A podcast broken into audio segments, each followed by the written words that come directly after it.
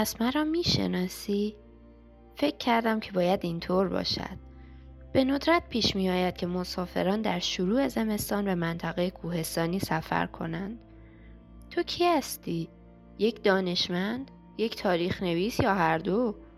می‌دانم که افسونگر نیستی و به نظر می رسد اسلحه هم نداری آها یک داستان پرداز وای که چقدر افتخارآمیز است خودم 68 سال قصه گو بودم. آی آی و یک افسونگر و ترده است با مختصر استعدادی و مهارتی.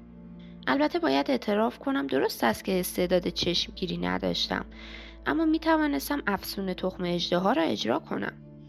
افراد زیادی نیستند که بتوانند آن را درست انجام بدهند. تا به حال این افسون را دیده ای؟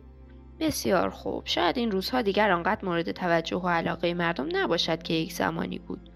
اما می توانستم کاری کنم که اجده سر تخم را باز کند از آن بیرون بیاید بدون اینکه تخم کاملا خرد شود اول سر حیوان بیرون می آمد بعد یک بال کوچولوی زیبا آخر سر او خود را از داخل تخم بیرون می کشید و سپس آن را با زبانه های آتش به کام خود فرو می برد. تمرکز خیلی زیادی لازم داشت. اما من هیچ وقت نمی توانستم میزان آن را درست تنظیم کنم. آنها می درخشیدند و محو می شدند. البته دیگر نمی توانم این کار را بکنم. نیروی من تقریبا تمام شده است. خب پس چه داستانی می توانم برایت بگویم؟ ستاره صبح او را همه می شناسند.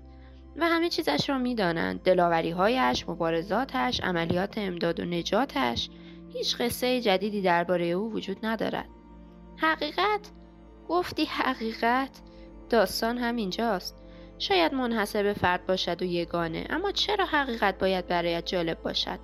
چه فایده ای برای یک قصه گو دارد؟ کسانی که به افسانه های تو گوش می دهند علاقه ای به حقیقت ندارند. واقعیت هیچ وقت مورد توجهشان نبوده و نیست. آنها قهرمان می‌خواهند پسر. مردان شگفتی آفرین خوشقیافه بلند قامت مردان افتخار آفرین. قله نشینان اسطوره ها آنها حقیقت را از روی میز پاک می‌کنند. به روی زمین میاندازند و مثل سوسکی آن را زیر پایشان له می‌کنند. حقیقت روی زشت هم دارد می‌بینی؟ فقط چند نفر از کسانی که ستاره صبح را به یاد دارند هنوز زنده هستند. بعضی از آنها کورند و برخی پیر و فرتود.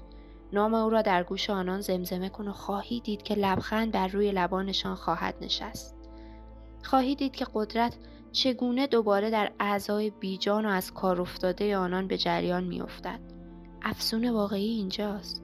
نه تو حقیقت را نمی‌خواهی. من هم نمی‌خواهم.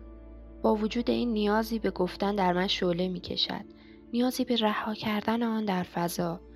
مبلی گود در کنار بخاری قرار دارد. با روکشی از چرم نرم و پر شده از موی اسب.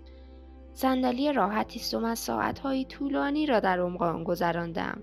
سرم را به بالش های پفالود آن تکیه دادم مبل اکنون خالی است اما من باقی مانده نیرویم را برای به تجسم درآوردن شنونده ای به کار خواهم گرفت شبهی از آینده را خلق خواهم کرد او ماجرای واقعی ستاره صبح را خواهد شنید دستم را تکان نمی دهم. کلمات قدرت را هم به زبان نمی آورم.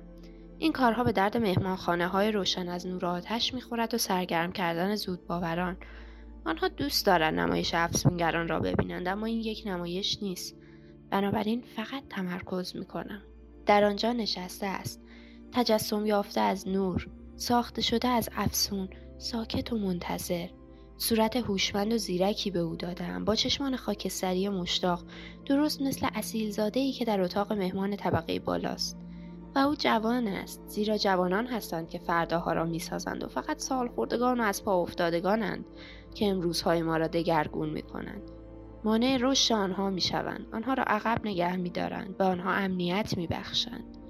در آنجا نشسته است منتظر شبه مانند خیالی و شفاف روزگاری می توانستم او را ملبس به تنپوشی ارغوانی کنم تا هر کس او را می بیند از زیبایی ظاهرش به شگفت آید. اکنون او تغییر می کند و محو می شود. اما تصور می کنم. فقط تصور می کنم این همان است که یک شبه باید باشد. شبه از کجا باید شروع کنم؟ دوست داری چه بشنوی؟ طبیعی است که او جواب نمی دهد.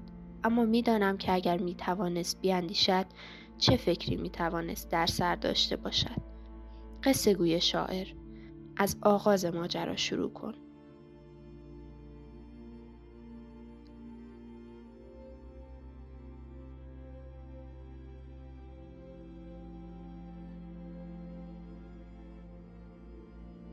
من نیلوفر سادات احمدی هستم و صفحات ابتدایی کتاب تولد یک قهرمان یا مورنینگ استار رو براتون خوندم به قلم دیوید گمل با ترجمه سهیلا فرزین نژاد که از نشر کتاب سرای تندیس منتشر شده.